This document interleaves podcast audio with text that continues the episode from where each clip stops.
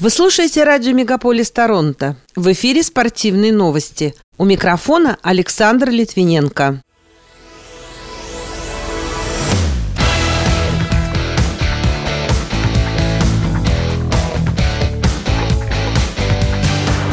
Сборная России по футболу первенствовала в товарищеской встрече с командой Ирака. Калгари Флеймс сохранил шансы на плей-офф в Национальной хоккейной лиге после победы над Сан-Хосе Шаркс. Александр Овечкин сократил отставание от Уэйна Грецки до 73 голов. Фигурист Алексей Ягудин хотел бы принять участие в биатлонной гонке, а россиянки стали третьими на чемпионате мира по боксу в Индии. Эти и другие спортивные события Канады и России в этом выпуске на радио Мегаполис Торонто. В студии для вас работаю я, Александр Литвиненко. Здравствуйте. Футбольная сборная России в Санкт-Петербурге накануне переиграла в товарищеском матче сборную Ирака со счетом 2-0. В составе россиян отличились Антон Миранчук на 50-й минуте и Сергей Пеняев на 58-й минуте встречи. Калгари Флеймс сохранил надежду в плей-офф после субботней игры с Сан-Хосе Шаркс, которая завершилась с итоговым результатом 5-3 в сочетании с поражением Виннипега от Лос-Анджелеса со счетом 4-1. Флеймс переместились в пределах четырех очков от Джетс, которые занимают последнее место в западной конференции. У обеих команд осталось 8 игр, в том числе одна очная.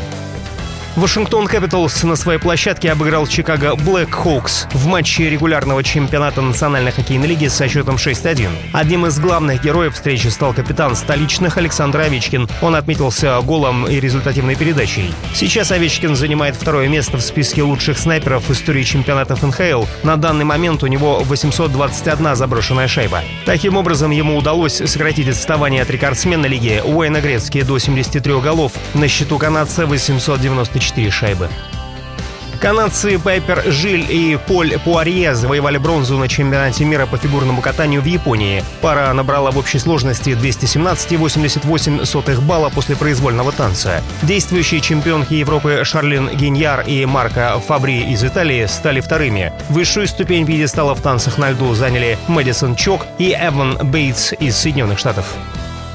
Президент Международного олимпийского комитета Томас Бах сделал заявление о российских спортсменах. В частности, он выступил против политического влияния на спорт и любых предложений о том, чтобы с российскими атлетами обращались как с носителями коллективной вины. Он отметил, что решение о возвращении россиян на турниры не принято, и обсуждение этого вопроса будет продолжено на предстоящих заседаниях.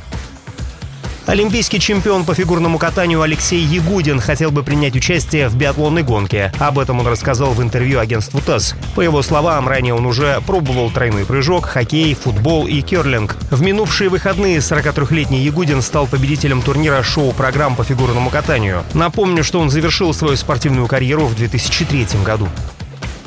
Женская сборная России по боксу заняла третье место в медальном зачете чемпионата мира в Нью-Дели. Так, Анастасия Демурчан победила в весовой категории до 70 килограммов. Серебро в весе до 63 килограммов взяла Наталья Сычугова. Бронзовым призером в категории свыше 81 килограмма стала Диана Питак.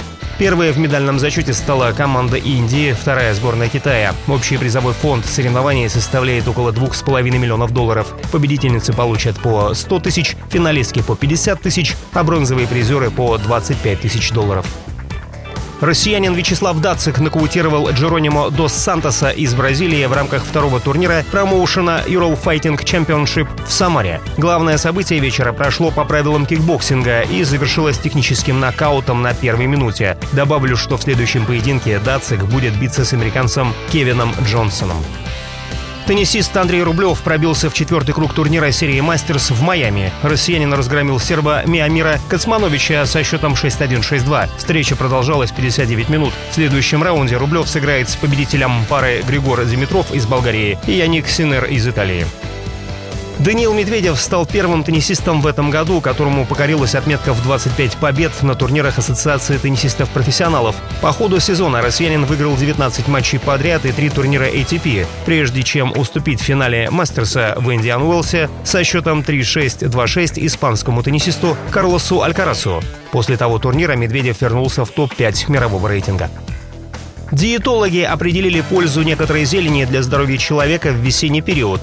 Так, по их словам, в шпинате содержатся витамины А, С и В9, а также калий, железо и клетчатка. Стоит обратить внимание и на рукколу, в которой кроме упомянутых витаминов имеются железо и кальций в достаточном количестве для поддержания необходимого уровня.